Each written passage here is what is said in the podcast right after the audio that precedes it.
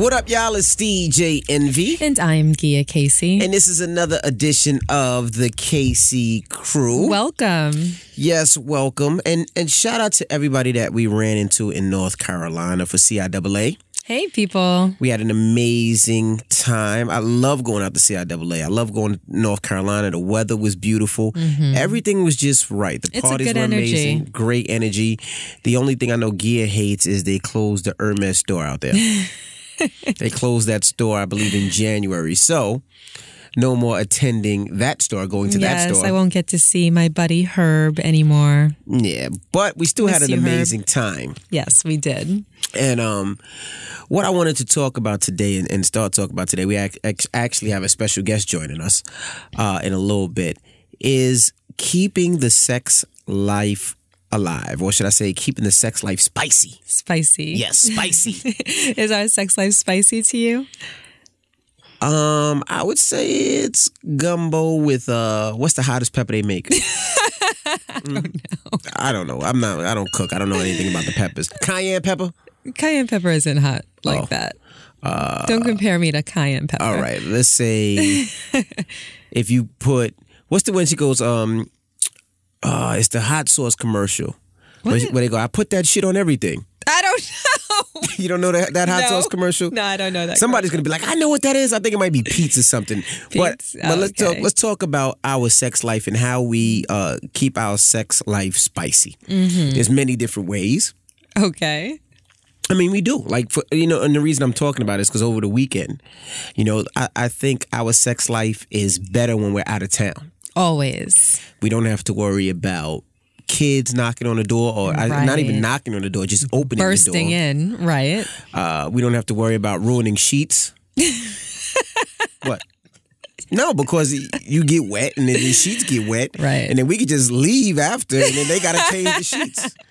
That's pretty disgusting. We change our sheets, dummy. The housekeeper got to change the sheets. But she doesn't know what happened. And they know it's your wet wet because it's wet. No, they don't. By that time, it's, it's good. It's okay by the time the sheets get changed. And also, for some reason, I don't know where the hotels get those soft-ass pillows. Listen, we need to figure that out. Like, those pillows are special pillows. No, they are. The comforters or special comforters. I've bought down comforters and duvets and the extra sheets, and I've bought the hotel grade pillows, and it's never like it is in the hotel. I'm not gonna lie. It can't just be me. After I nut, or I should say the correct way, great orgasm, mm-hmm. and you lay into those pillows, you feel like you're floating. You feel like you're in heaven. I know. Now this weekend we checked. We actually counted. There was 7 layers of sheets. Yeah, well, sheets, comforters, duvets. There was all types of extra stuff in there. A duvet is pretty much like a slip that you put over a down comforter. Why? That makes it beautiful. Why do you need duvet? You can change the look of your comforter more often if you use a duvet. Oh. And you can wash a duvet, whereas washing a down comforter can be cumbersome and more difficult. So if you just wash your duvet every week and a half, or send it to the cleaners every week and a half, every 2 weeks, then it's always fresh. Well, I'm only staying at a hotel with duvets now. If there's no duvet in my hotel, I ain't staying. Okay. I want a duvet. That's your new standard? That's my new standard. Now, we were talking about, spicing up the sex life, and we do many different things. Okay. One is you're not going to divulge everything, are you? No, just okay. We have a guest coming, so let's I'm just talking about what we did this weekend. Okay, go ahead. Now, there's some things I do. I try to pound gear out as hard as I can to see if the person next door can hear it. I do that a lot. I know that's the reason why you do that. No. I don't particularly love that, but just for, dramatic effect, mm-hmm. I think that's cool. But that act isn't particularly satisfying to me or full of pleasure for me. It's just like the savagery. It's just fun of it. Me. But I know that you do that because I think it turned you on to think that the people next door can hear what's going on in our room. Oh, you know what I do is we order room service and we get it in right before the room service comes so I can try to make you scream right when they're at the door and okay, they got to knock and that awkward feeling. And then when they come in the room and you ain't got no clothes on but you're under the sheet and they're like, sir, would you like to pay for this? And they don't want to look at you but they really want to look at you. Like that, like I get an enjoyment out of that. You're a little bit of a voyeur. Yeah. I think you're a little bit of a voyeur. Or even this weekend, we're going through a couple things. No.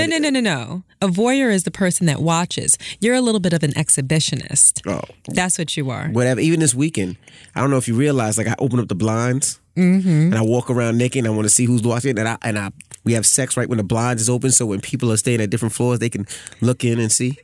Nobody can see if they're on different floors. Only the people across. Yeah, but they can see the down way. Into our. You mean the room. Building across the street is what you mean? Yeah. Okay, yeah. Yeah, and I mean, I like the idea of that, but you know, I don't want to be sitting right because the windows in the room that we were staying in were ceiling to floor. Right. So I kind of like being a little bit backed away where you kind of feel as though people can see, but they can't actually see. Only problem with that is if they're taping.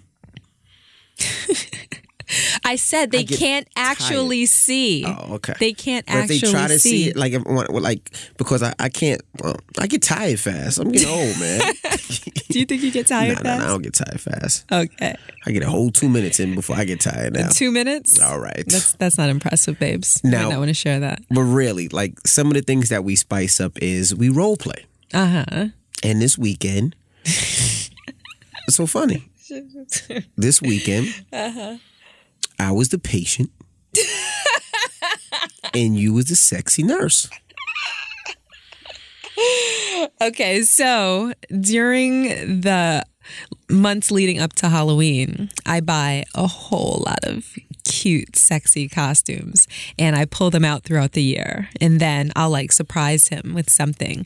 His only requirement is heels. Gotta have heels. As long as I have heels on, he is a happy camper. Absolutely. But I'll bust out a sexy little outfit and I'll come out of the bathroom already in character and he just falls in line and then we kind of go through that, you know, for some time before, you know, it's like the whole build up to it. Right. So now this is we telling a lie, but we tell a lie. Who cares?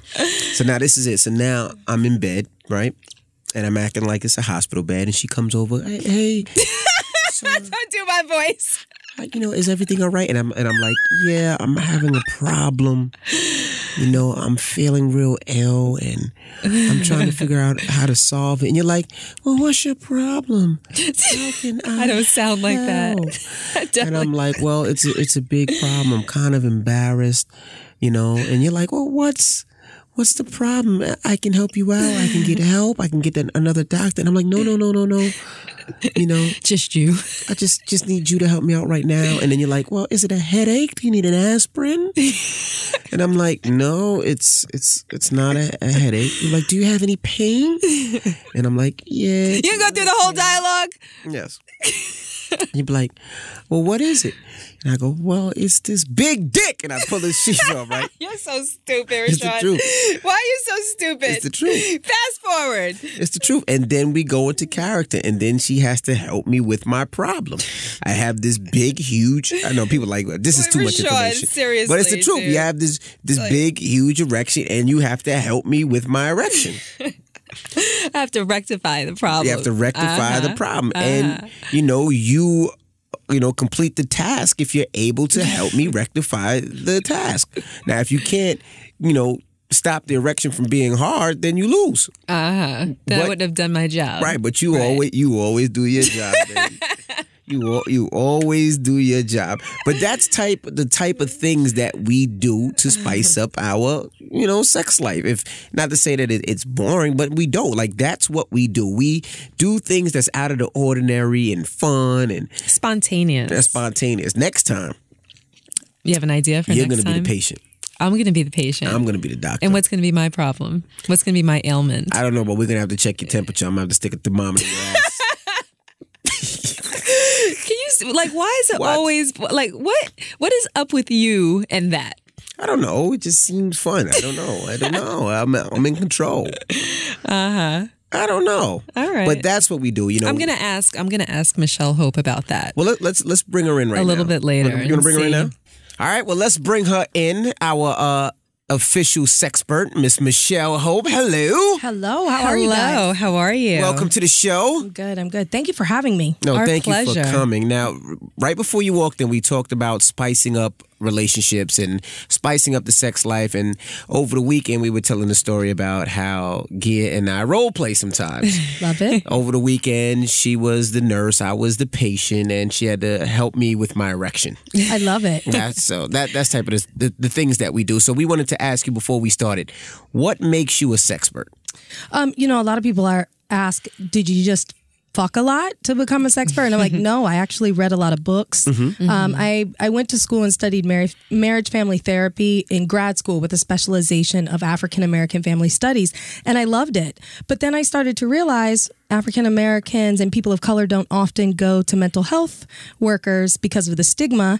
And I also realized as I was going through the process that therapy is great. I encourage people to do it, mm-hmm. but I really wanted to give people tangible skills. Mm-hmm. So I switched my major midway through my program to go to human development with an emphasis in adult learning. Okay. Because I want to teach people how to have the skill set to have great sex, great love, and to better understand sexuality. So when they have kids that start going through puberty, mm-hmm. they're not like, eee, or right. they're freaking out about like, oh shit, I remember what I did right. when I was that age. Now let me ask you a question. Have you applied this knowledge to your life? Girl, those who cannot do, teach. Okay. I can say that. I mean, I oftentimes have a lot of really great dating stories, and I really have been a participatory researcher mm-hmm. in some extent, and I've done some of the outlier things. Mm-hmm. I have mm-hmm. a lot of friends who are doms. Mm-hmm. So I understand. Doms? Yeah. They work in like dungeons and they're dominatrix. Dominatrix. Yeah. Mm-hmm. So I have kind of done the research in a participatory fashion, but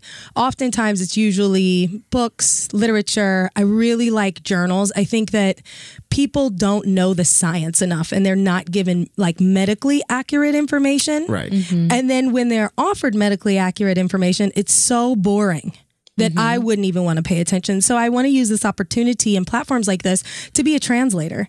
A lot of the information that's out there is not geared towards people of color, mm-hmm. which is why we won't listen, you right. know? Mm-hmm. So for me, it's really about telling my stories, because I'm in my mid-30s, I'm single, I'm educated, I'm a woman of color. Dating sucks. I've lived here. I've lived in Los Angeles. So I kind of see these polar opposites of cities. Okay. But then a lot of parallels and a lot of similarities. And I just, want to spread a little black girl magic and have y'all having great orgasms and things. See, I would be scared of you, see, because you studied sex. You know sex. Mm-hmm. So that means I have to go over and beyond to please you every single time. Like, I don't want to have to, like, there has to be a lazy day. Like, you're talking dungeons and dorms lazy days. And all that other stuff. No, like, lazy days. She knows too much. You can't, like, me and you, we figured it out with each other. We're like, I can't put my penis here. She doesn't like this. Or she doesn't like Don't put it on her forehead. Don't put it on her forehead. Like, right. With you, it's too much. Do you find that you intimidate people once they find out what you do for a living? Absolutely. First it's you meet somebody at a bar or out and they're like, oh, what do you do? And then you tell them. And then I think immediately they jump to, oh, she's had a lot of sex. Right. Not necessarily true. Mm-hmm. Oh, she knows a lot, not necessarily true. Mm-hmm. But yeah, a lot of times people do get intimidated. Mm-hmm. And kind of like what you said, envy is like, oh, she knows too much. But I'm not dressing up in latex and mm-hmm. anticipating. But that's what it sounds like to me. It sounds like latex whips. Is your whips. Title a sexologist? Yeah. That is your title. Yeah, right. Which basically means, sexpert sounds a whole lot more fun. Yeah. But a sexologist in essence is somebody who studies human sexual behavior. And, right. and that's what I do. And you could call me a sex worker because mm-hmm. every day, all day, all I do is study human sexual behavior. And there's this huge spectrum of sex work that we don't really talk about. Mm-hmm. And I don't want to denigrate other people who are in sex work. So I just kind of am like, yeah, to some extent, I am a sex worker. I'm not a hands-on sex worker. Mm-hmm. Mm-hmm. I don't teach Tantra. I could, mm-hmm. but, I like the idea of couples figuring it out, Mm-hmm. I'm glad that you just brought that up because I mentioned Tantra to Rashawn about a week ago. Mm-hmm. A long time ago, he bought me a book on Tantra, and he said, maybe this is something that we should get into. Mm-hmm. And I guess we got distracted probably because you brought it home and we never actually opened the book. Right. And I said, you know what? I'm going to blow the dust off of that book and thumb through it. Mm-hmm. And maybe it's something that we can add to our sexual repertoire. What are your thoughts on Tantra? Well, hold on, side note. You're fucking crazy. You turn this heat on. It is fucking an oven in here. Are you comfortable? No, she's sweating. Well, because she was rushing to get here. Oh, it feels good to me. Do you? You don't? I mean, feel good? I'll sit in a sweat box. I'm okay with that. Like, I'll lose a couple pounds. That's fine. It's okay. No, all right. I'm outnumbered. It's okay. It might just be hot in here because the subject matter too. No, it's hot in here. She turns the heat on. It's too hot. So how do you define Tantra? Well, I think Tantra is about a connection. It's kind of more than just a physical connection. It's a spiritual and an emotional connection. And a lot of it has to do with an ability to be patient and breath work. Mm-hmm. I think that people are like, ooh, Tantra, we're going to be swinging from the rafters. Not necessarily. It's really about connecting your mind with your body. Now, remember, your brain is the most important part of sex. Right. So for you two, it could be really, you guys could have some really intimate opportunities to take your sex to another level. Mm-hmm. For new couples, they could get into that, but it really takes practice and it takes time and a commitment. What is Tantra? What is it? I bought the book, but I don't know what it is. Well, she just said it's like connecting and breathing, and I think it's kind of like reaching a different level of intimacy. Kind of like how, I guess, meditation might get people to a different heightened level of awareness and openness, and you're just kind of, I don't know, maybe more accepting of things. Your senses are probably more heightened. Oh. I think it's really, honestly, I think it's really about breath work, and you know, if you believe in your chakras, again, this is like, you got to be really on another level. It's very spiritual. And it's really about prolonging the space right before orgasm. So prolonging that plateau phase, because we all have like a human sexual response cycle. And men, oftentimes people say, oh, I had 8 orgasms. Okay, so maybe, but men can't have orgasms back to back. So you have an orgasm and then you'll lose your erection, and that's called a refractory period. Stage, right. And some people's is very, very quick, and some people's, you know, the older you get, the longer that takes. And when you're into like Tantra, it's the idea of holding the space right before you orgasm, and having like mind orgasms versus actual physical orgasms. So you're inhibiting your body from ejaculation, but you're still experiencing orgasm. Now, we get a lot of questions all the time. How do you spice up your sex life after you've been with your partner for a long time? How do you keep things spicy? What would you, I guess, suggest to people to keep their relationship spicy? Well, you guys brought it up in the very beginning. I always think role play is a great go-to because it gives you an opportunity to explore different dimensions of who you are. I don't think that we as people are one-dimensional. Like, I can show up and I can be like, hey, I'm Michelle Hope, but I think that Michelle Hope has a Sasha Fierce. She has you know, Debbie does whatever city. She has a Jenny McCarthy. And I think that when you start doing role play, you're able to kind of explore that. Another recommendation is really using fantasy, not just role play. Things like Tantra or things like BDSM. You know, 50 Shades Darker or 50 Shades of Grey really talked and taught us culturally what BDSM is. But that's like... What does it stand for? Bondage, discipline, sadomasochism.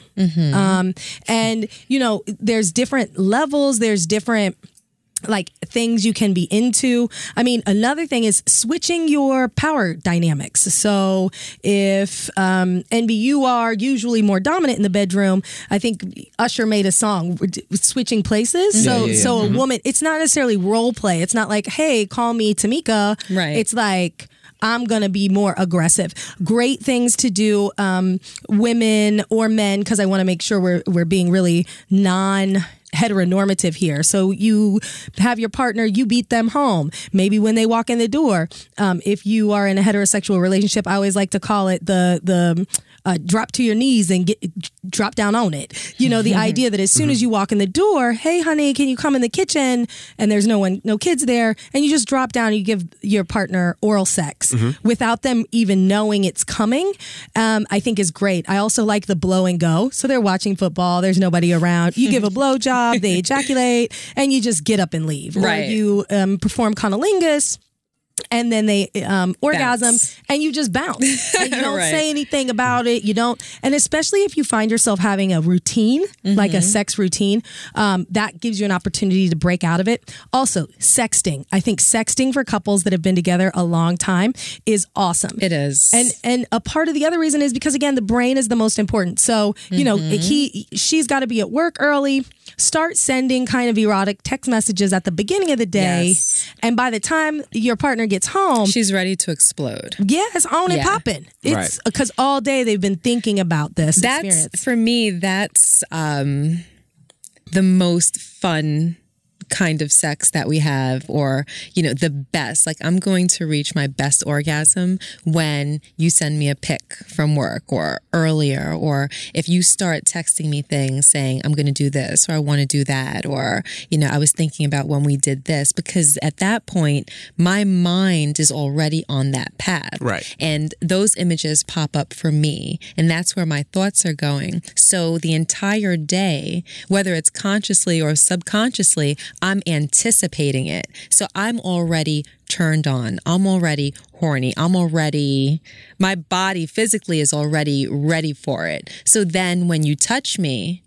it's like I spend the whole time pretty much trying to hold back or trying to think about other things like a guy would typically do because I'm that turned on. So sex can really start early in the day. And is that what you were referring to when you said sex doesn't begin in the bedroom, but rather in the moments before the first date? Absolutely. Okay. It definitely, because another thing people don't do often enough is they don't talk about sex. They don't talk about their desires before they hop in the bedroom. So, you know, a lot of us are on dating apps. We're on these dating apps and, you know, you go on a couple dates and the next thing you know, you sucking and fucking, which is fine, to each his own. But I think that if we would stop, because I get a lot of letters like, my wife isn't into this. My wife is, or my partner isn't into that. My partner's not into this. Right. And I'm like, well, before you got in the bedroom, you didn't ask these questions. And I think that if we would talk about sex more before we got into the bedroom, I think, one, we wouldn't have as much apprehension because you would have already set your boundaries. Two, you wouldn't have an experience where you were unsatisfied because, again, you were very vocal about what you like and what you don't like. And number three, if you've, and this is the biggest one, if you've already been really honest and open about your boundaries, what you like and what you don't like, and somebody crosses those boundaries the first time you have sex, you can kind of make an assumption, okay, this person is clearly not concerned about my needs.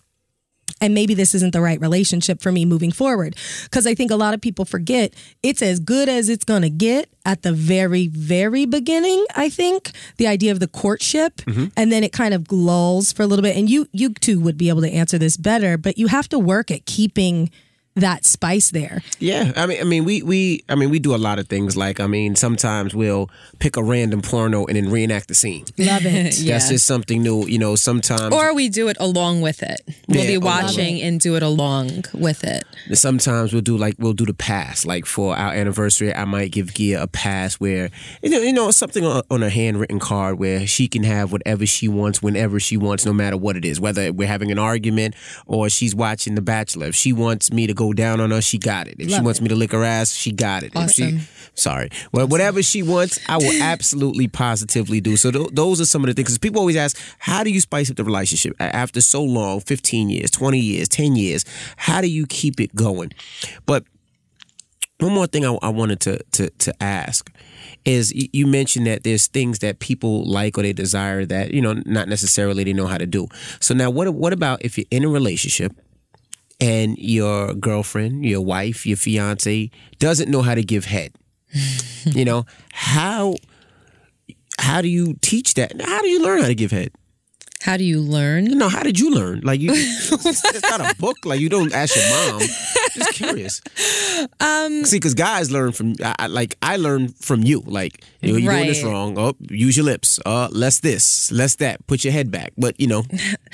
Well, me, I'm a very sensual person. So when we're intimate, I feel as though I'm feeling everything coming off of you. Mm-hmm. So I'm very in tune to the noises that you make, the way that your body moves, the way that you tense up, the way that you relax. So all of those cues gives me insight to what you like and what you enjoy and what you enjoy more than the things that you just typically enjoy. I know what your favorite things are. For me, your body is like a game. Like, I know how to play you. You know, I know if I touch you this way, this is how you're going to react. If I touch you that way, then you're going to react in a different way. I know that if we don't have much time, I know how to get you there more quickly. I know that if we have a lot of time like we did this weekend, that I can play with you a lot more or draw out that orgasm. You know, I like to give you pleasure and, you know, I play with you a lot, but I know your body so well that it's like a map. So I kind of feel as though I have you under a little spell and your body does what I want it to do, but that's because I'm very in tune with you. So when it comes to oral sex, I just always paid attention to those cues. And for me, it's like, it's what feels right. Now, for a woman who doesn't know how to give head, like, do they grab a banana? Do they grab an eggplant? Like, what do they do? I mean, okay, so I've seen a lot of classes on blowjobs. Oh, really? Oh, yeah, there's classes out there. And I think that's great. But what we have to remember is no banana or eggplant or man is the same. Right. So they're not going to like it the same way. And my advice, this is really about the person receiving. You've got to be vocal. You have to tell your partner. That got to be hard though. If your person is not doing it right, but like, you know what? It's not faster, because you slower. Tell me all the time. You be like, nope, use your lips. Yeah, more, you tell me all the time. Yeah, I think. You got to put in that work. But I think that with like up, down, over, left. Right. I think people are afraid to say stuff. It's embarrassing. What?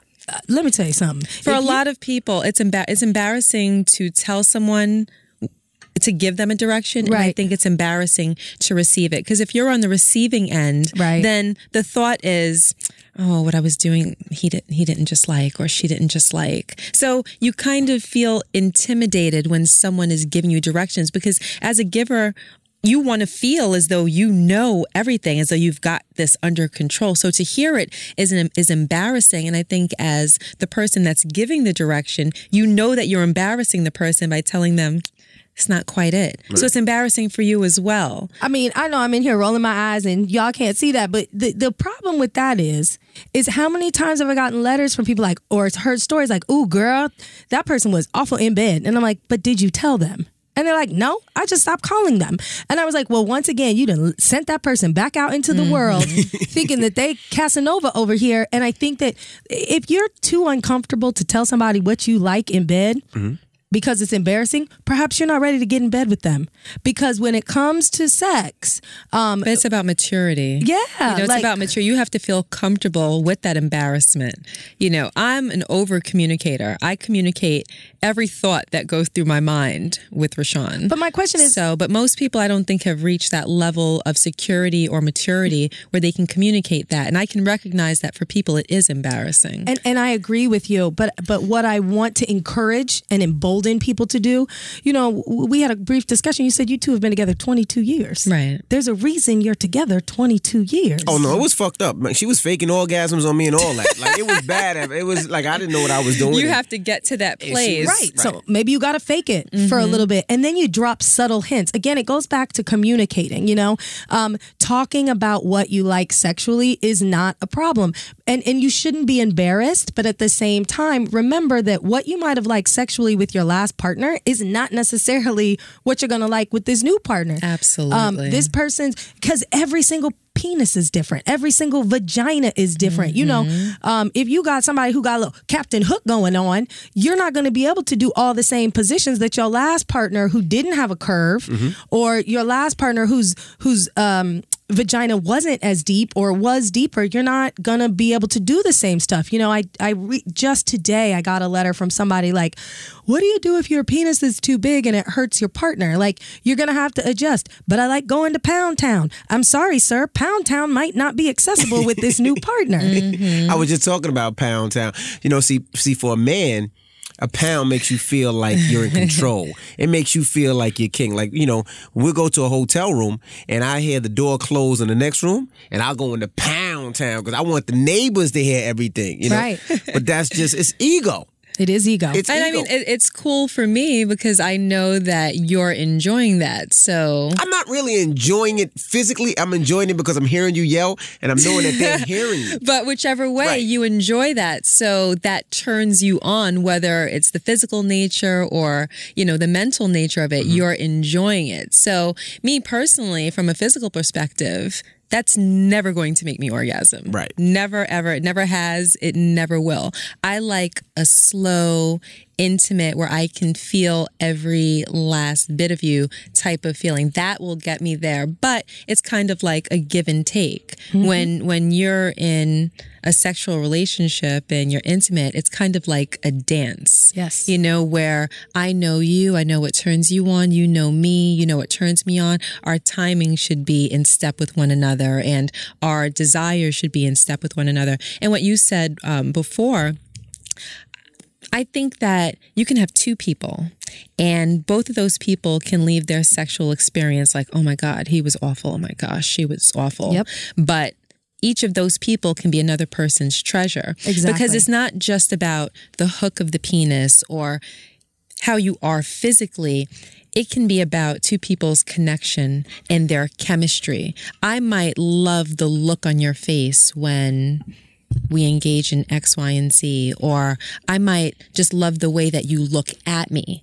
There are different things that constitute chemistry and that can draw two people together. So two people that think that they're each other's worst can be another person's best based solely on chemistry, connection, attraction, mm-hmm, how someone reacts to you or, right, something that you do. It's not just about physicalities. No. Now, is connection, that's another question. Is connection everything when it comes to sex? Well, the brain is the most important part, but just because I have a mental connection with somebody doesn't necessarily mean the physical will always be there. Mm-hmm. It can get you there, but let's face it, sometimes hot, dirty, nasty sex with the stranger is great. It can be. If it's, I'm sure, you know, consensual on, mm-hmm, both parties and you're protecting yourself. But I think that, yeah, sex is always better when there's a deeper connection. But I don't want people out there to be like, that's not true because I just went to Pound Town with so-and-so and it was great. Mm-hmm. And I think that is rooted in the idea that this is taboo. Maybe I shouldn't be doing that. But again, that goes back to the mind. Of course. It's all, mm-hmm, about what we're thinking in our minds, you know? And like you said, one person's sexual trash is another person's nutty treasure. Mm-hmm. And that is a great space to be in. But I think talking about that and really communicating, hey, I really like it. And now when it comes to Pound Town, for you, it might not turn you on, but you can have a cervical orgasm. Oh, no, it does turn me on. But not to orgasm. The idea of it turns me on. I like it, mm-hmm, but I'm just not going to orgasm from that act specifically. And most women orgasm with clitoral penetration. And there's a reason for that. I mean, the clitoris houses about 5,000 nerves, and that is where all that kind of pleasure sensory is. Now, there are other types of orgasms you can have. You can have nipple orgasms, you can have mouth orgasms, you can have cervical orgasms, which are like really deep orgasms, mm-hmm, that stem from, you know, penetration, not actual penetration because you're never going to be able to penetrate the cervix, but, you know, stimulation and hitting that cervix. Some say that that's the deepest orgasm you can have because it is basically like a penis or a dildo or whatever is knocking at the door of the womb. When you say a cervical orgasm, is that the same as just an orgasm through intercourse that has nothing to do with the clitoris? Okay, so even though you think that you're having a vaginal orgasm, and it's different for every person, everybody's vagina is different. Most of the time, even though it's a vaginal orgasm, it's because there's been some type of stimulation to the clit. Now, you can have a, like I said, a cervical orgasm, and that's like Kegel exercises we sometimes talk about, or pelvic floor. And for a man, that would be like when you feel the woman's vagina clenching your penis. Right. Mm-hmm. You know, if you do enough Kegel exercises, honey, you can pull a condom off with your coochie. But that's not the lesson for today. I think the lesson is that, you know, the Kegels will help women really achieve better orgasms. They're more pleasurable for men. And the idea of, it's like over 80% of women orgasm from clitoral stimulation. So another way to spice it up. Are you saying that the other 20 cannot orgasm through penetration that has nothing to do with the clitoris? No, I think they can, but it's different strokes. But what we see most often in the science is that most women experience orgasm through clitoral pleasure. So if you're struggling to have an orgasm with your partner, might I suggest adding a vibrator? Mm-hmm. You know, putting a little vibration on the clitoris while you have a penis inside of you, that can really take it to the next level. Also, always go to the bathroom before you have sex, especially for women. And then oftentimes, sometimes the big O or like squirting, you'll feel like you have to pee. And it's kind of your body telling you like, I'm about to orgasm. But oftentimes literature points to the squirting as coital incontinence. So instead of, oh, I fucked the shit out of her. No, you really fucked the piss out of me because I squirted all over the bed. And it's and people always, I mean. So there's no difference. So squirting is pee. Pretty much, yes. Wait. How though? Well, there's. See, you did pee on me. That's fine. I'm so confused. Sterile. So urine is sterile. So you don't need to worry about that. And there is not like, men have a prostate. So when we talk about like a G-spot orgasm, men have an actual prostate that produces fluid, right? And that is a part of the seminal fluid that allows for the semen to travel into the sperm. Now I'm getting kind of nerdy, but still, men have that. If you're shitty at blowjobs, apply a little pressure to the taint, which is the space between the scrotum and the anus. That's how you can externally stimulate the prostate, and then that could maybe heighten a blowjob if you're really bad in it. If you like, your blowjobs are like sticking a dick in lukewarm water, might I suggest you play with the balls and do some like some massage in that perineum space. But for women, there is no prostate and there's no like sac that holds liquid. It's like you got three holes there. You have a vagina, which the way a vagina gets wet is through vasocongestion, where blood flows down to the genital area. The brain tells it to because you're starting to get aroused. Then when the blood flows to the genital area, in men, you're going to get an erection. In women, the tissue is going to expand, which is going to express moisture. That's how women get wet. Right? You're not going to have sex and it's making more moisture to express, to like squirt out. Some people say, oh, well, it's the skein glands. There are two small glands right at the bottom of the vaginal opening, but that's not going to be enough to like shoot squirt like we often imagine it or see it in porn. The most recent study that was published last January, like, or 2 years ago, January 15, said that they did ultrasounds on women prior to sex. And then they said, empty your, you know, have sex. They orgasm, the big O squirting. And then they ultrasound their bladders again. And the bladders were empty. And there's nothing wrong with. So it was full before, or there was fluid in the bladder before. And then after they squirted, the bladder was empty. Exactly. So where is the connection? Where is it coming from? The urethra. So because like if I had a diagram of a vagina, I could show you. But you don't feel it, it coming through the urethra. You don't think it's coming through the urethra, but you have to remember when you're orgasming, you know. The nerves are confused. Everything is, your body basically shuts down. You don't know where it's, okay. So you did pee on me. Maybe I did that time. One of the first experiences of us with sex, she peed on me. Well, hold on. And I was confused. We were young. We were about what? Probably 16 and 17. 16 and 17. Yeah. And she peed on me. And I was so pissed off. I was like... You were pissed off? Literally pissed off. You were pissed on. I'm pissed on. Pissed like, off. I didn't know what was going on. I was like, we just had sex. It felt like a complete orgasm. Yeah, it did, because he fucked the piss out of you. Mm-hmm. Literally. It felt like an orgasm, and we had an argument about it afterwards, and it resulted very negatively that day, and we talked about it on one of these podcasts, but until this conversation, yep, I thought that it was literally just, you know, vaginal secretion as a result of an orgasm. It is vaginal secretion, but it's still, it's but it actually, like, its source urine. Is the bladder. The source is the bladder. But it's brought on by orgasm. So exactly. If you're with somebody and they piss on you or they piss during sex, that's good. I mean, it just means that you've had sex to a point where they can't hold their bladder. I think that's amazing. I think that if you orgasm so hard... I'm going to fuck the pee out of you when we get home. I'm going to make sure I go first. Yeah. I mean, and then I always recommend that people... And for men mm-hmm. should actually urinate prior to sex. And here's why. You can't pee during... No, you absolutely can't. The valve shuts off. Yeah, the valve won't let you. It disallows you from being able to do that. But if you're... And I never recommend that people... use the pull-out method unless they're in a monogamous relationship and both parties have been tested. But if you're choosing to use the pull-out method with a monogamous partner and you've both been tested, I always urge men to use the bathroom prior to sex because seminal fluid and urine come from the same place. It comes out the same place. Pre-ejaculate is actually like cleaning the urethra because seminal fluid is a base. Urine is an acid. So if you go to the bathroom prior to sex, your urethra is lined with urine, mm-hmm. and it is not as sustainable for semen to be able to live through the exposure of that acid.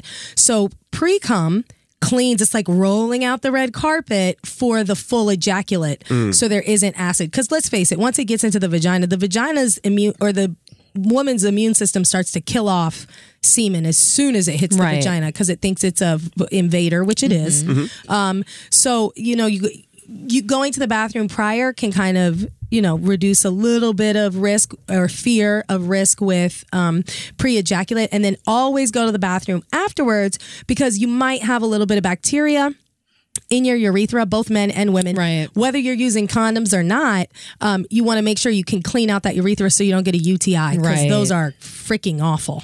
Now, question. Now, in a lot of relationships, people feel like they have to orgasm every time they have sex for it to be as successful. Is that true? No, because just in the same way you don't have to orgasm every time to have a successful sex experience, not every marriage will last that was successful, mm-hmm. right? Mm-hmm. So you can have a really great marriage that it just came to an end. Just like sex, you can be having really great sex and it just come to an end, and you don't have to orgasm. And I don't think that people should put so much pressure on each other to be like, oh, what did I do? First of all, boo-boo kitty, it might not be about you. Maybe they were really into sex, but then something popped up in their mind. Remember, the mind is the most important thing. Mm-hmm. And they're thinking about work, so they're not able to reach orgasm, but they want to please their partner. But it's very rare, do you find, that men will end in sexual experience without having an orgasm? Honestly, girlfriend, let me tell you, it's not as rare as you might think, based on the letters that I get. But I think that a lot of people are watching too much porn. What do you mean? So a lot of people watch a lot of porn, and they're like, and I get a lot of letters, I'm struggling to reach climax with my partner, or I'm struggling to keep an erection. From men? From men, with my partner. And I always, like, the first question I always ask is, how much porn are you watching? Mm-hmm. And oftentimes it's a lot. And what's happening is they're becoming desensitized to the actual experience with their partner. Well, how much is a lot of porn for people out there listening? Because they might say, okay, well, I watch a porn a day, or I watch 5 a week. Well, I'm not saying that there's a maximum or minimum number you should be consuming, but if it's starting to inhibit your ability to have or sustain erection without porn, you need to probably pull back on the porn. Yeah. That's one. And even for women, because, like, I've heard this, women with, like, vibrators. Yes. I was just about to say that. Yeah. That was my experience. Yeah. It got to a point where I think I was using my vibrator so much that it was beginning to desensitize me from the actual physical sexual relationship with him. Yep. Because I was getting used to that level, that quick high stimulation. Yep. Exactly. So then here comes this nice, slow, steady, love-making human being. Fuck, that vibrated. And it was like... You're throwing that shit out the window. I was sitting, my body just at one point just couldn't Yep. It couldn't respond in the same way. So I literally had to lay off, but I was able to identify it. Yeah. And I had, and I was able to identify it. And I just said, you know what, I'm going to go for quite some time without even looking at it. Yep. And it worked. Yep. It worked. I became more in tune with you and the sensations that your body was providing as opposed to this outside mechanism. Yeah. Mm-hmm. Yeah. And with porn, what people don't understand is it can really impact the gray matter in your brain. Like porn can really, really impact the gray matter. What do you mean by gray matter? So, it can actually kind of compromise what you think is kind of like you said, what you think is hot and what you think is sexy. What people don't understand is our brains are always like pruning. So it's always like cutting out stuff that we don't need because it's always producing more synapses and more more connections in the brain, right? And the more you're watching porn, the more you're going to rev up those connections. And once you get, it's kind of like dope. Once you have some really good dope and your nose is wide open, you're going to chase that high. Right. And eventually, you know, a threesome is not enough. Now you're on to gangbang pound town. And now you're on to choking. Now you're watching. Like dope won't cut it. Now it has to be heroin. Yes. Heroin won't cut it. Now it has to be crack. Yeah. No. Right. It's the truth. I understand that. Yeah. And a lot of people, because we're not having these conversations, we're not looking at porn.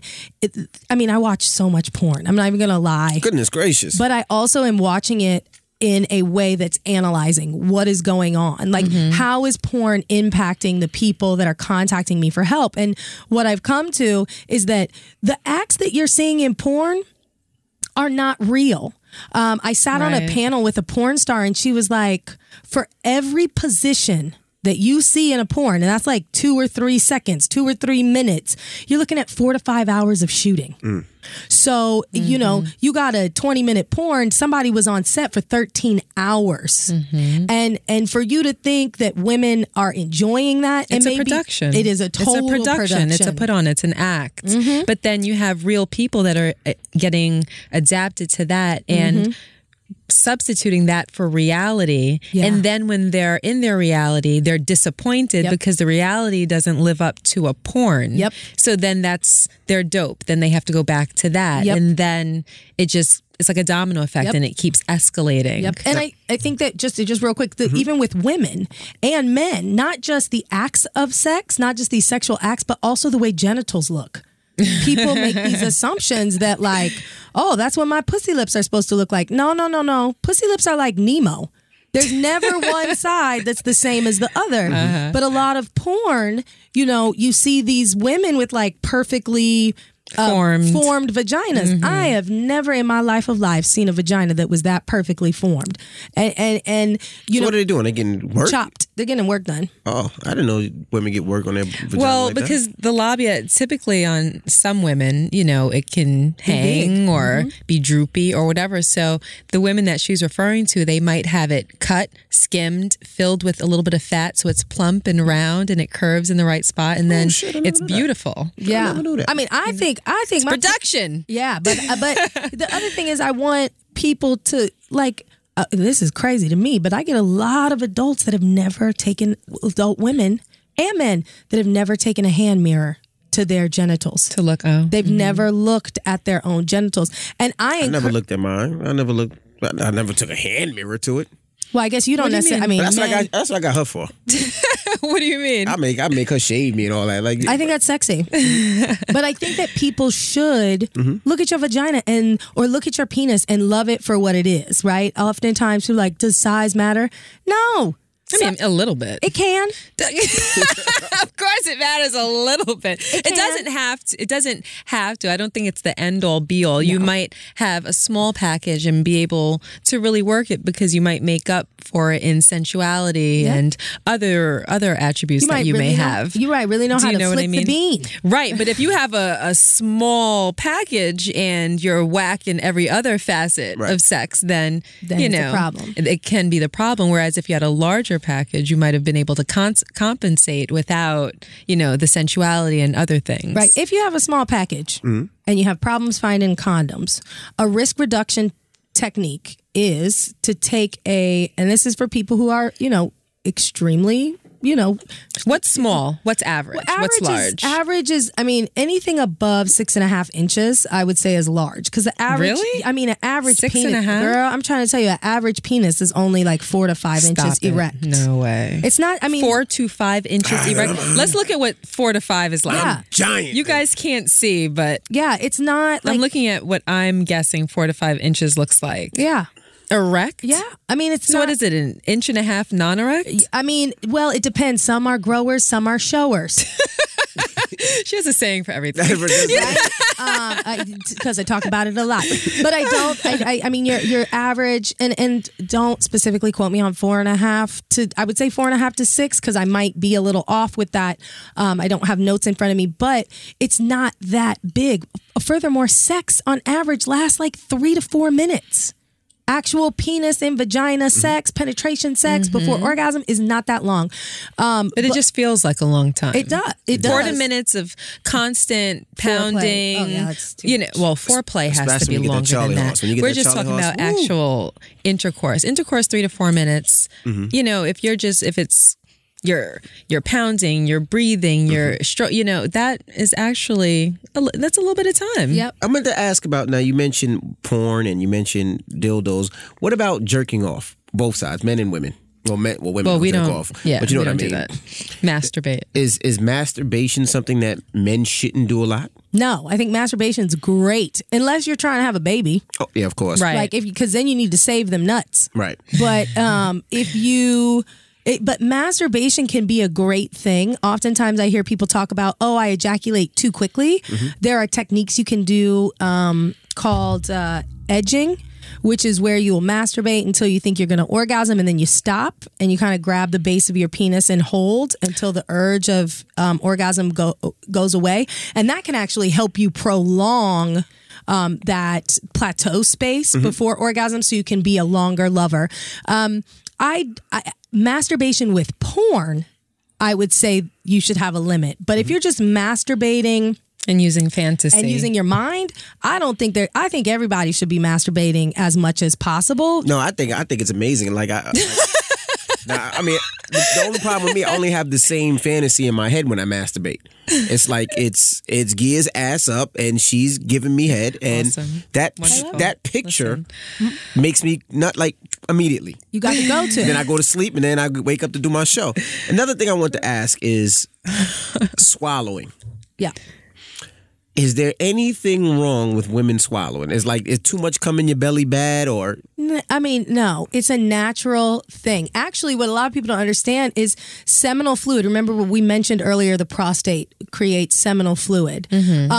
Seminal fluid should smell a little bit like pneumonia and have a little bit of a sweet taste, because the prostate gland produces fluid that has fructose in it, because the gametes, which is individual sperm, have to have something to eat to have the energy to swim through the vagina, up the uterus, and into the fallopian tube.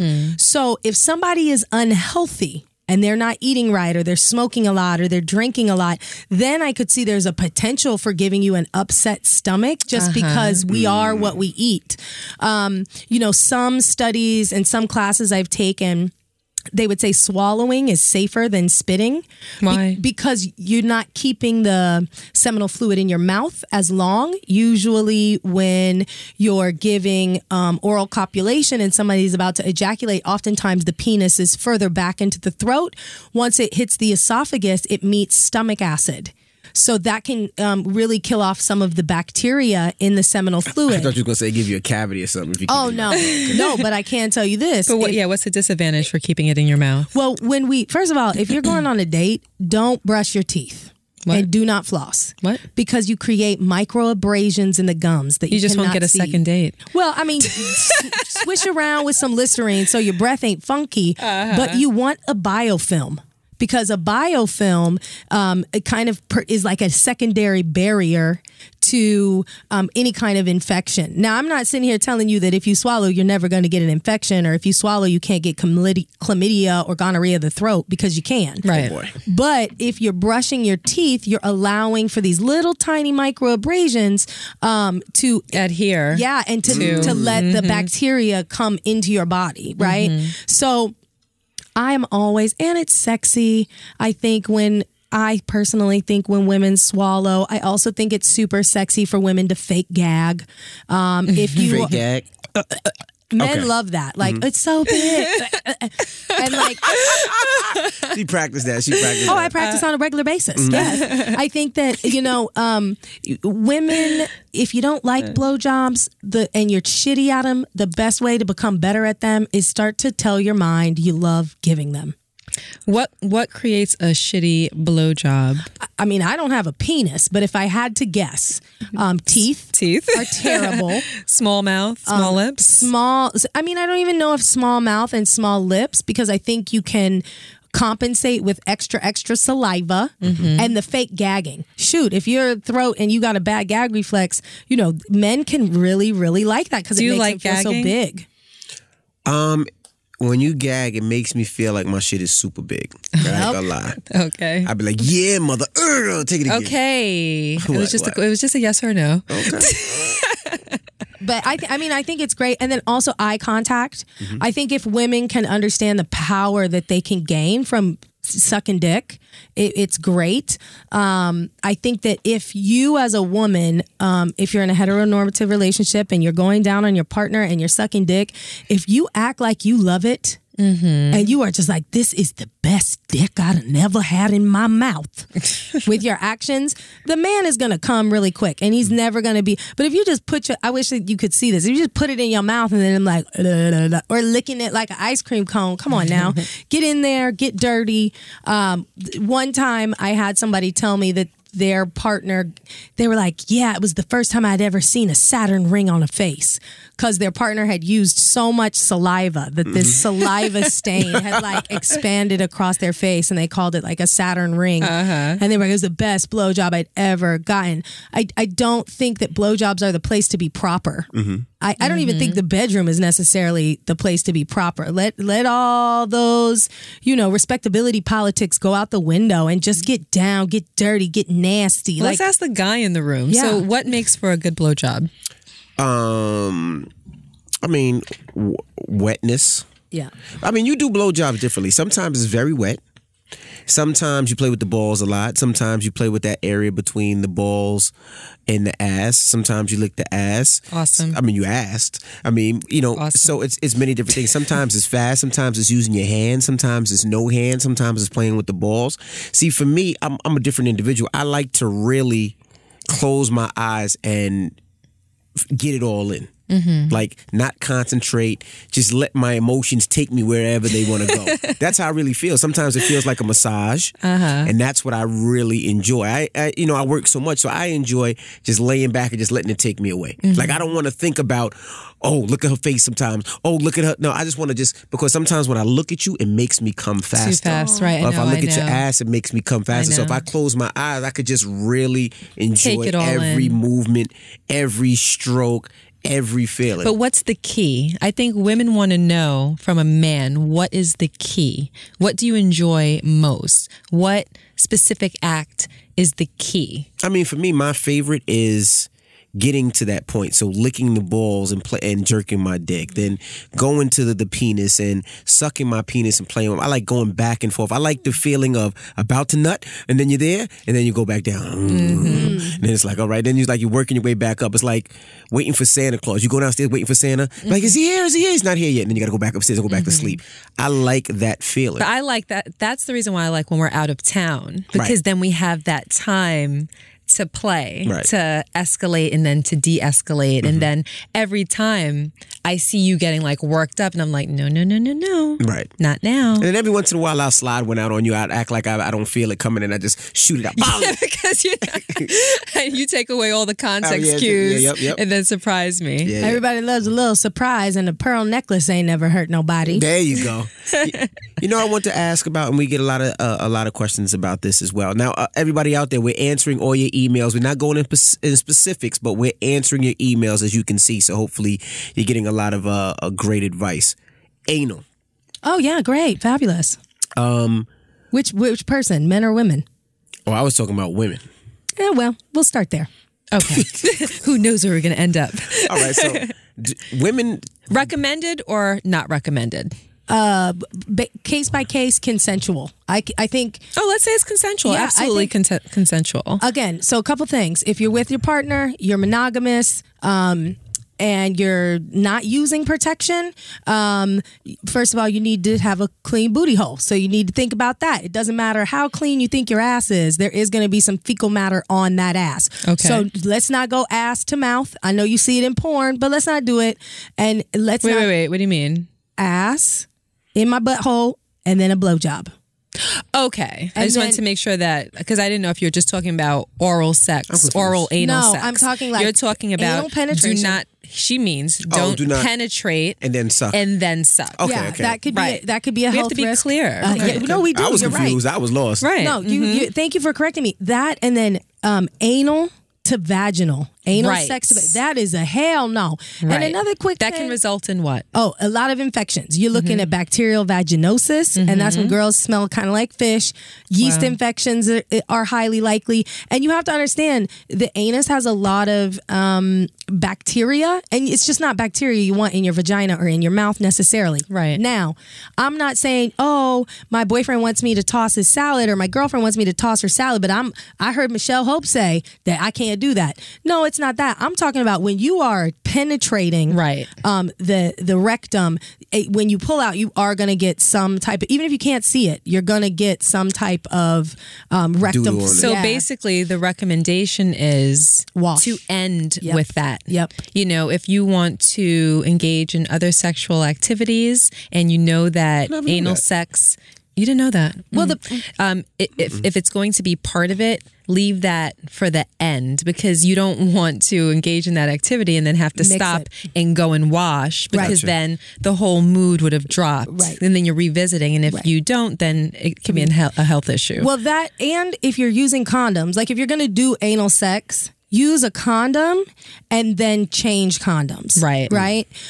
Also, I would really highly recommend lube, because the anus or the rectum area, unlike the vagina, does not produce its own fluid, which is why anal sex is putting you at higher risk for HIV, because you'll get those small abrasions, the small tears in the rectum, and then just the way the cellular makeup is in the rectum, it's a lot easier for it to take on bacteria or take on viruses. So you want to be really mindful. I think that anal sex is great. Start with a thumb. Start with a finger. If you're trying to work, don't try to put a penis in your butthole like the first one. It's because it's going to hurt like a motherfucker. And men, did it hurt like a motherfucker? Yes. Well, no, it depended on the position. Okay. So the first time that we tried it, we were very young, and it was an instant. Ow. It was an instant knobby. Nah. Then the second time was another no. The third time, I said, you know what? I think that I need to be able to control it. So I was on top. Perfect. And we used, a lubricant. And I was able to control the depth, the pace, the speed, and I was able to take on your entire penis, and it was fine. It was fine for me, but the problem was he was so concerned about hurting me that he couldn't enjoy it. I can't enjoy it. Because he was so focused on my face. Like, did she flinch? Right. Did she squint? What was that noise? Oh my gosh, is she just doing this to please me? He was too preoccupied with my condition and how I was enjoying it that he couldn't really enjoy it himself. And then the last time, we were just in the wrong position. I was bent over, doggy style, and he was at full expansion, and I was like, oh, hell no. No. Yeah. It was a little louder than that. It was like, hell no. Yeah, no. It was more like, F no. Yeah. I think it's a gradual thing. So first start with a finger. And wait, before we even do that, how about we have a conversation? Right? I don't want women to be afraid to ask, like, hey, I've kind of thought about this. And I also don't want men to be afraid to be like, hey, always blame it on something else. Like, hey, I saw in a porno this, or I read in a magazine that women can find really good pleasure by this. Is it pleasurable for women? It can be, yeah. It can most definitely cause women to reach orgasm. In what way? Okay. Physiologically. So when you think about the vagina and the anus, there's a really thin wall there. Mm-hmm. And sometimes the idea of hitting that wall from the posterior or from the anus can be a totally different sensation. Sometimes what becomes pleasurable is really rooted in a feeling you've never had before. Okay. So it's kind of this idea like, oh my gosh, I've never had that before. But I think you really have to start with a finger. And then, you know, my recommendation from participatory research and or reading stuff is to move on to like anal beads. And you can get anal beads that are really, really small at the bottom, and then they get bigger as they go to the other end. And what you want to do to use anal beads is slowly insert during intercourse, slowly insert. And then as the woman, again, this takes a lot of communication because you want to be like, okay, this feels good. This doesn't feel good. Less, more. But then you want her to be able to say, okay, I feel like I'm about to ejaculate. And when she feels that way, you pull out the anal beads at the same time. It's going to be a ridiculous orgasm because it's just... For the woman. Oh, yeah. Because it's going to be a lot of sensation, or for a lot of women. So I would recommend that. But again, start with anal beads. And then if you feel like sex is something that you want, anal sex is something you want to continue, move up to a butt plug. I know a lot of people think... Oftentimes when they think of butt plugs, they think of homosexual relationships between two men, but really a butt plug can help you get your rectum to a place where you can take on a penis. So what's a butt plug? Oh, a butt plug is like, sometimes it's shaped like a strawberry, you know, like a, it's kind of... Like a cone? Yeah, like smaller a little cone at one end, wider at the other. So it's kind of like a V at the bottom, and then the top looks like an ice cream cone kind of, and then there's usually like a little stick and something you can pull it out. You stick your penis in the... butt plug? No, the butt plug goes in. So you could stretch. To start. Kind of like those earrings that like gauges.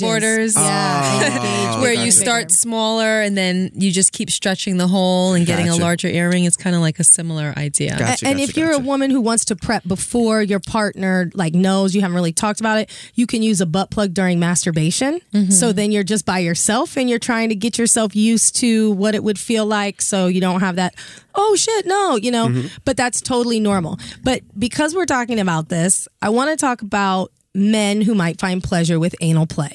Okay. A lot of times people want to tell me, oh, use a faggot. First of all, I hate that word. But Damn. Goodness.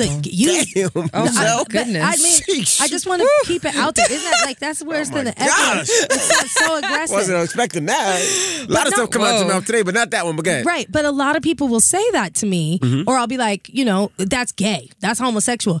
Anything you do, if you are in a heterosexual relationship, whatever you do with your partner who is of the opposite sex, it's still heterosexual. Right. So if you're into a little butt play, that doesn't make you gay. I agree. Yeah, she rhymes on everything. You know that? Like, and I oftentimes, and like what we have to remember is like, again, the prostate. The prostate looks like a golf ball with, you know how a golf ball has all the little divots in it? All those divots are nerve endings. So there's a lot of, and it's about 1 inch to 1.5 inches inside a person's rectum. So it's only 1 inch to 1.5 inches deep? Yes, girl. So... like your knuckle, to where your knuckle is. All right. So go ahead. Talk. I'm listening. So for men, again, like a little finger play during a blowjob. Oh, honey, that can take the blowjob from near zero to a hero, because you're gonna stimulate. Be a rapper, yo. I know, right? All about sex. You're gonna stimulate that process while you're, you know, playing and giving fellatio, and it's just gonna take it over the top. You know, you see a lot of skits, you see a lot of jokes about people having to get their prostate exam and they ejaculate during their prostate exam. Oh no, I've never heard that. I've never heard of that. I mean, there's a lot of, I've read a lot of jokes. She's talking to different people than we're talking to. Well, but here's the thing. I think that's because oftentimes our community and communities of color would never want to admit to being aroused in that space, because we have this stigma that anything with your butt means you's a gay. See, I had my prostate examined, right? And I wasn't thinking anything sexual when he was sticking his finger in my ass. And I know we share a lot, but that was probably one of the most uncomfortable feelings in the world. Your ass all lubed up and he's checking to make sure you're... There was no hard, there was no erection. friction. There was no sperm. There was nothing shooting out. But get me the fuck out of this doctor's office. Sounds like an OBGYN appointment to me. Yes. That we do often. But I think that in the heat of the moment, you can, you know, explore that area and just be conscious. And I mean, I think tossing salad is great. I think that whatever you do in the bedroom with your partner. Yeah, I think everything is fair game. Everything is fair game. But now for the woman that inserts the finger, do you need to curve it? Do you bend it? What should the motion be like to deliver the most pleasure for your male partner? There's going to be a lot of dudes after this podcast is going to get some fingers in their booty. Absolutely. But I hope Why you say so happy? Absolutely. I mean, but the woman, I'm just saying, ladies, you have to talk to him first. Yeah, just don't stick your finger in his ass. Don't just do it because you may not get a good result because you don't know how he feels about it. So make sure that there is a communication process beforehand where he agrees, okay, yeah, let's try this. Well, and not only, and I think that goes across the board. Are we going to try this? Everything. I don't know about this. Can we try this? I'm all good with the tongue. I don't know about the finger. Well, you work your way up to it. But I think that when it comes to sex, I think that the conversation part is so important because, again, people don't often like to talk about their sexual traumas. Mm-hmm. Some people have blocked it out, and you don't want to do something, and you never know what could be a trigger to somebody. That's why, you know, I hear people be like, when you hit it from behind, just stick your finger in a booty hole. Yeah, let's not do that without permission because you don't know. Don't nobody need the case. No one wants to catch a charge, and nobody wants to lose their lover because they didn't communicate prior to. But for a man, again, I'm going to go back to the idea of a blowjob. You're giving a blowjob. The prostate, you'd want to... Also, I have very long nails. Do not Edward Scissorhands someone's ass. Like, I am not somebody. With those pointy nails, you stick that in somebody's butt. Oh, my goodness. You know, I'm giving you a biopsy. Like, let's not do that. She said, I'm taking flesh away. Exactly. Like, you know. So you would, two things. One, the scrotum. Underneath the scrotum is the perineum. You would want to kind of massage with your index finger, then slowly insert, and then it's almost like massage with your thumb the perineum, which is the space between the anus and the scrotum, and then you can slowly insert your index finger and kind of massage the perineum with the thumb and see. And, you know, it again, the conversation is important because you want to give them some prep time. Like, let's face it, you know, that's an exit. So you're saying massage with the pointer. Yep. And then slowly insert and then use your thumb to kind of rub that perineum because that's where your scrotum is. What I've heard is kind of similar to what you said regarding women receiving oral sex and pulling the anal beads out. Mm-hmm. I heard that when a man is about to ejaculate, that's when you remove the finger slowly and that results in a very heightened orgasm. Yep. Now, we talked about women pleasing men. Mm-hmm. Now, what about men eating vagina? Slobber.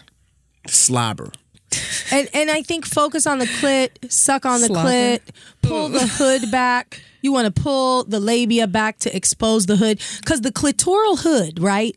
The reason that is there is because there's so many nerve endings and it's kind of trying to protect those nerve endings from being exposed. Way too exposed. And going into like a frenzy. Yeah. And similarly to men that are uncircumcised, the foreskin, it's the same kind of concept. So men that are uncircumcised sometimes have more sensitive penis tips. But I think that don't be afraid to lick the vagina.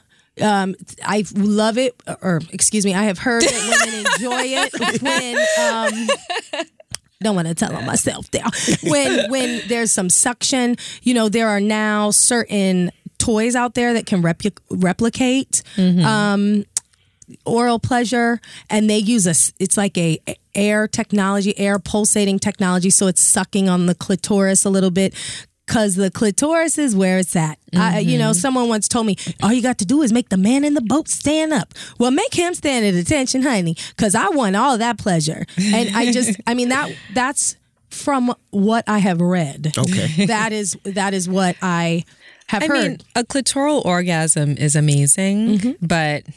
I'm blessed in the sense that I can have both. I can have an orgasm from intercourse and a clitoral orgasm. I personally prefer an orgasm from intercourse because I feel as though it's a deeper orgasm. You know, to have someone on top of you where you're climaxing, you're pulling them in. I just feel a little bit more embodied during that kind of. Well, it's more of a connection. Orgasm. I mean, during that we're connected. I mean, like I always say, like your vagina feels like it's almost like a cast on my penis. It's just warm. It just fits. A cast? It's like, yeah, it's just.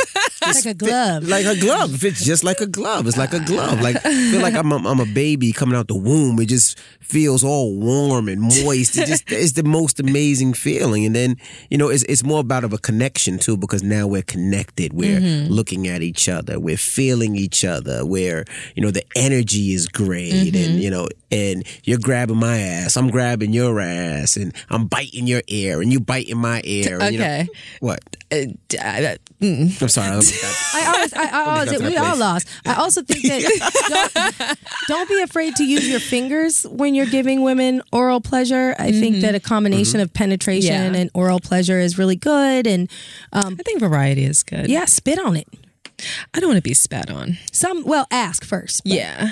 But I know a lot of females like it. I know men love it. I know you like that. Yep. You know, I personally don't want that. I just like for you to do what you do, but you think the nastiness of it is kind of something that draws women in or draws men in. I mean, again, I could be talking way too much on you know, perceived preference or personal perceived preference. I think a lot of people love that. Yeah, I don't want to speak for anybody else, but I will say that I think some women are also embarrassed. Like I've heard people talk about, I don't like getting oral copulation for whatever reason.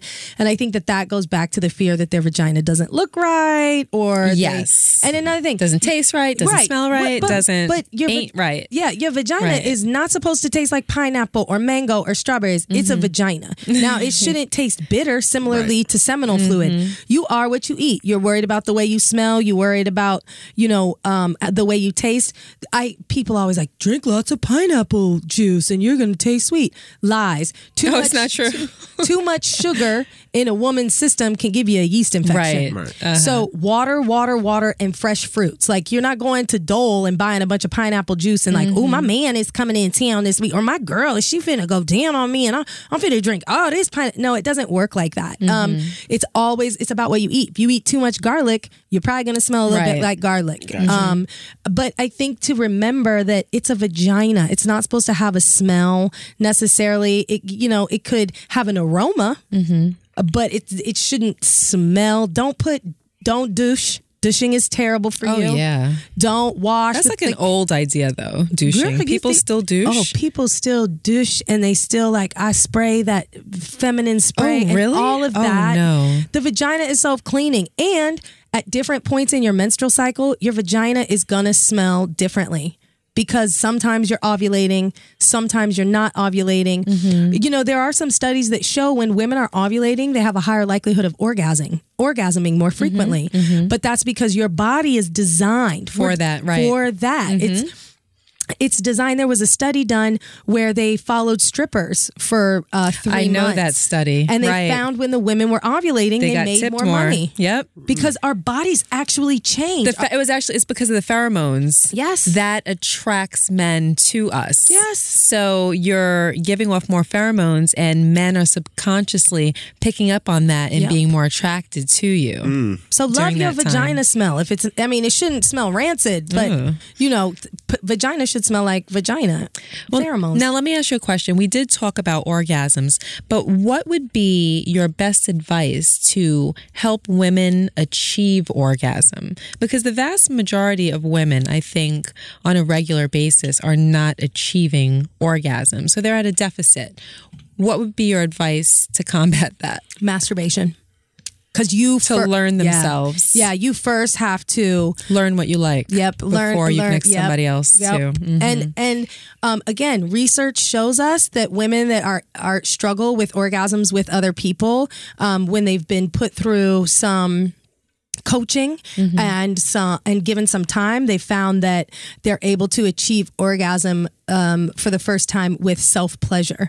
But I think that, again, there's so much stigma and everybody has sexual trauma, and it doesn't have to be sexual assault. Here's a quick story. I have a friend who never used a vibrator. She got to college. Her boyfriend got her a vibrator. She went home on holiday. She had the vibrator with her. Her mother went in her room, found the vibrator, and she came from a very religious home. And her mother destroyed the vibrator, like took a hammer to it. And when she got home, the rabbit, because it was the rabbit, the little part that's the rabbit was sitting on her pillow, and everything else was broken apart everywhere. And then the mother told the father and like the siblings about the situation. And my friend never... To embarrass her. Yeah. And she left home that night, stayed with a friend, and didn't go home for 6 months. To this day, she will not use a vibrator. Really? So sexual trauma can come in. It's not always about physical. You know, you could have had one lover that was like, what kind of fucking blowjob was that? That was terrible. You right? And so that's why communicating respectfully is important. And then that woman will never want to give a blowjob again. Or... you know, every time I go down on you, my throat hurts. And then that woman will be like, oh, it's something. We internalize. And when it comes to sex, we will internalize a lot. Well, insecurity will dictate a lot of our sexual behavior. Well, our behavior in the world, period. But for, you know, this case in point, for our sexual behavior. Yeah, because it's so intimate. And you know, if you were raised in the church or you were raised around a very conservative family, it can really impact how you view sex and your own sexuality. And it really can inhibit you from experiencing, you know, pleasure and orgasm and just sexuality in the way it should, because sexuality is a complex part of who we are as people. It attunes for the psychological, the physical, cognitive, and like psychosocial and emotional perspectives of what makes us whole people. So I think if you're not in a space where you can really unleash that, or you have all these barriers up because of previous experiences, you're never going to be able to have great sex. So oftentimes I find with women who are struggling with orgasm, when I dig a little deeper and I ask questions about what they were taught about sex, or how sex how they've come to understand sex in their lives, there's often something crazy like, I went to Catholic school, or I was called a whore before I even had sex. And then they're not able to really tap into their true sexual self, which sucks. Kind of like shackles. Yeah. Because what we don't understand is, if we can't tap into our authentic sexual selves, we're not really being our authentic selves. Right. Because sexuality is such a big part of who we are as human beings. Absolutely. What we wear, how we present ourselves, how we shake somebody's hands. And I think that, again, my quest is really to help people better understand what sexuality is. Because for far too long, people of color have been hypersexualized in the media, misrepresented. We've not been allowed to explore what kink is. If people of color are into kink, then they're freaks, they're weird. They're sluts. And it's like, but why? You really believe that? I only believe it because I get so many correspondence and everything, right? From people. I mean, I think that the three of us just sitting in here, the love fest, it's like, oh my gosh, I think I need a cold shower. The love fest is so real. And you guys are so open. But there is a huge majority of people out there who have never had appropriate education around sex and sexuality. Right, because they have to self-educate and they have to figure things out, and they rely on sources that are ill-equipped to give them this information. And that's why, you know, one of our earlier episodes, we talked about educating our kids at home, you know, because I wanted to make sure that they get the right information, and then they can grow their sexual lives as they become adults from that, because they have the right information. Yeah. And it should start at home. Right. But unfortunately, parents are not always equipped with accurate information, because their parents didn't give it to them. They didn't get it in school. So then they're uncomfortable because they're... And here's the thing. Technology has moved our society at a pace in which we cannot even keep up. You know, and so these kids... if your kid has a smart, don't be fooled. You might say, oh, I don't let my kid get on social media.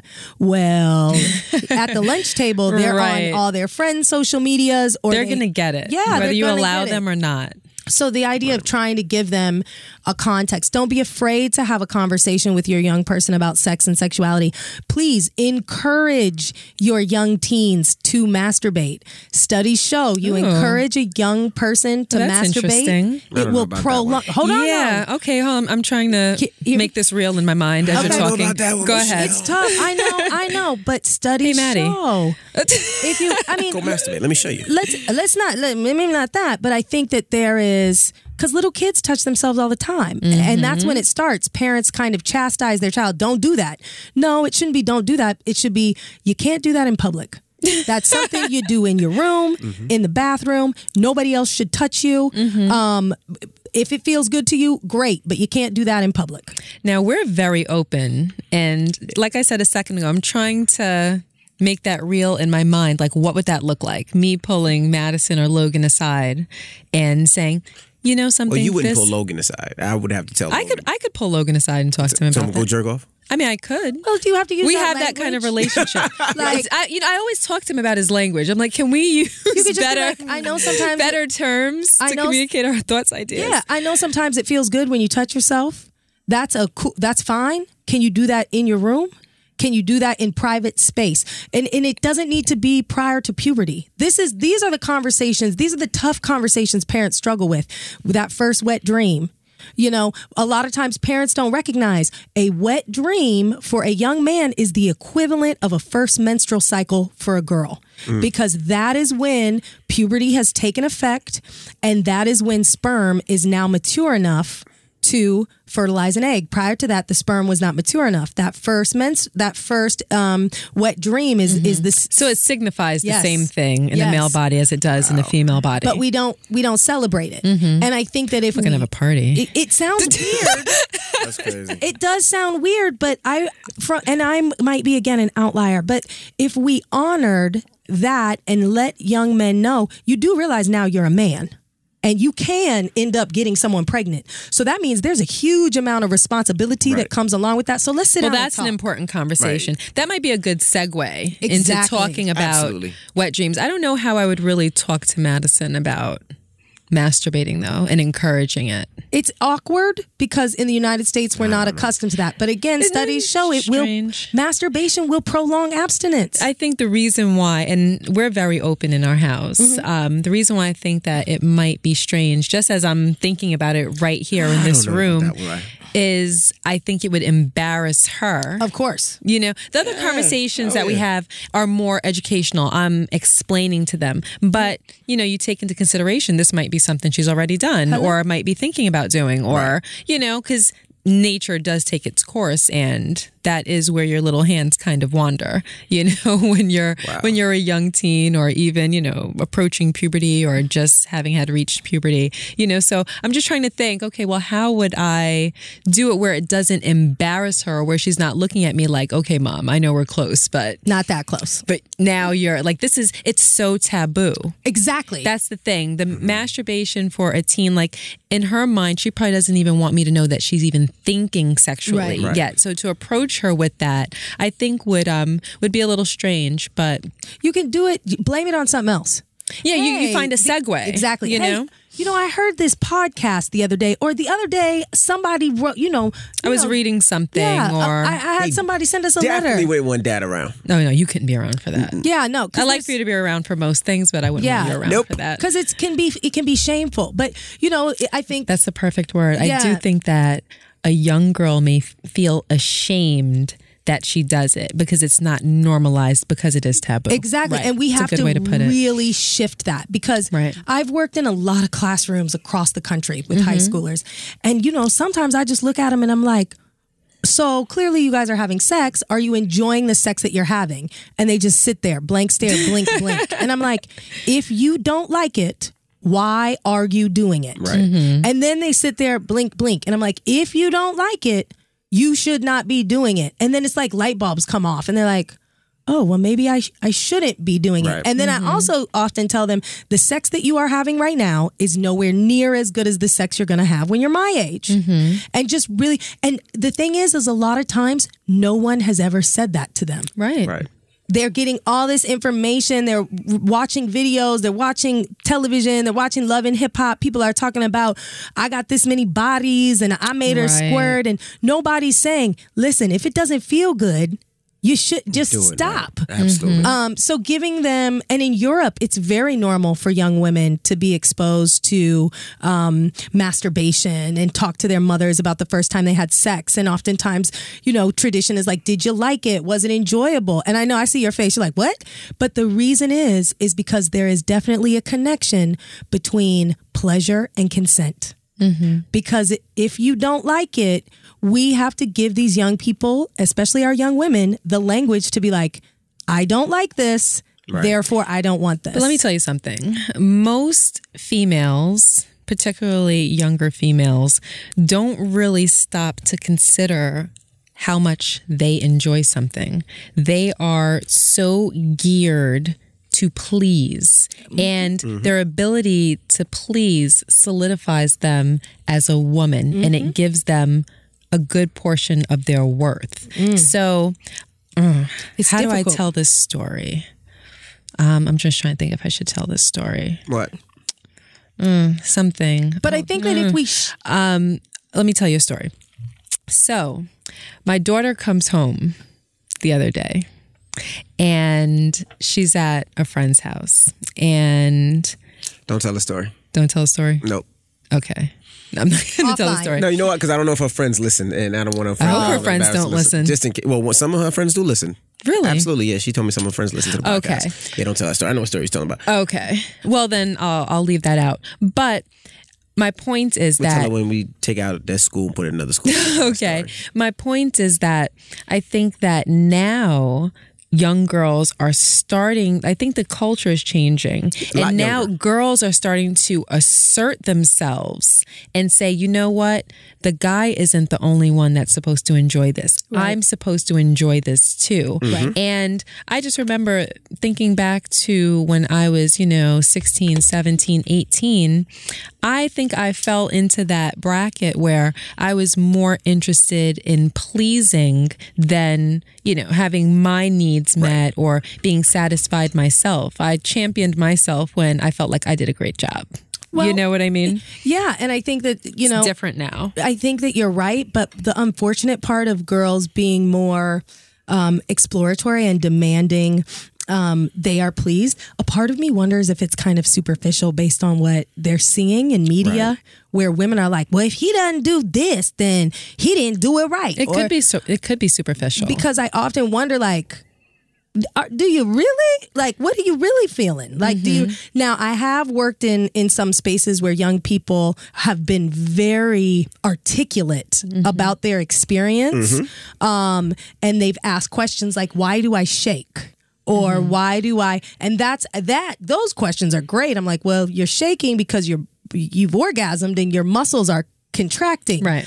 And I always get really interested when I hear young people ask those questions because they kind of need to know. Because again, letting young people understand the human sexual response cycle can increase their knowledge of their bodies and like, oh, well, when I'm with so-and-so, I get a little hot. Maybe next time I should take condoms. Because when I feel hot, I know we might start kissing and one thing may lead to another. So, well, what an episode. Woo. Thank you, Michelle Hope, for joining us. No problem. Anytime. Now tell people how they can get in contact with you if they want to follow you, holler at you, and all that good stuff. So you can find me on any social media under MH Sexpert. My website is www.mhsexpert.com. And I'm always open for questions, coaching. I come in, I do some really fun house parties with people. Oh. So yeah, you can reach out to me and hopefully you guys will come. I'll come back and we'll talk some more mess. Absolutely. And you know, we should do that one time. We should do like a sex party, like invite couples over and then invite Michelle over and do some fun stuff. Oh my goodness. I like that idea. I have some really fun stuff for you. Homemade homemade dildo. We could do so much. All right. Enough said. All right. Well, appreciate you guys for joining us. I'm DJ Envy. And I am Gia Casey. And we are the Casey Crew. Toodles.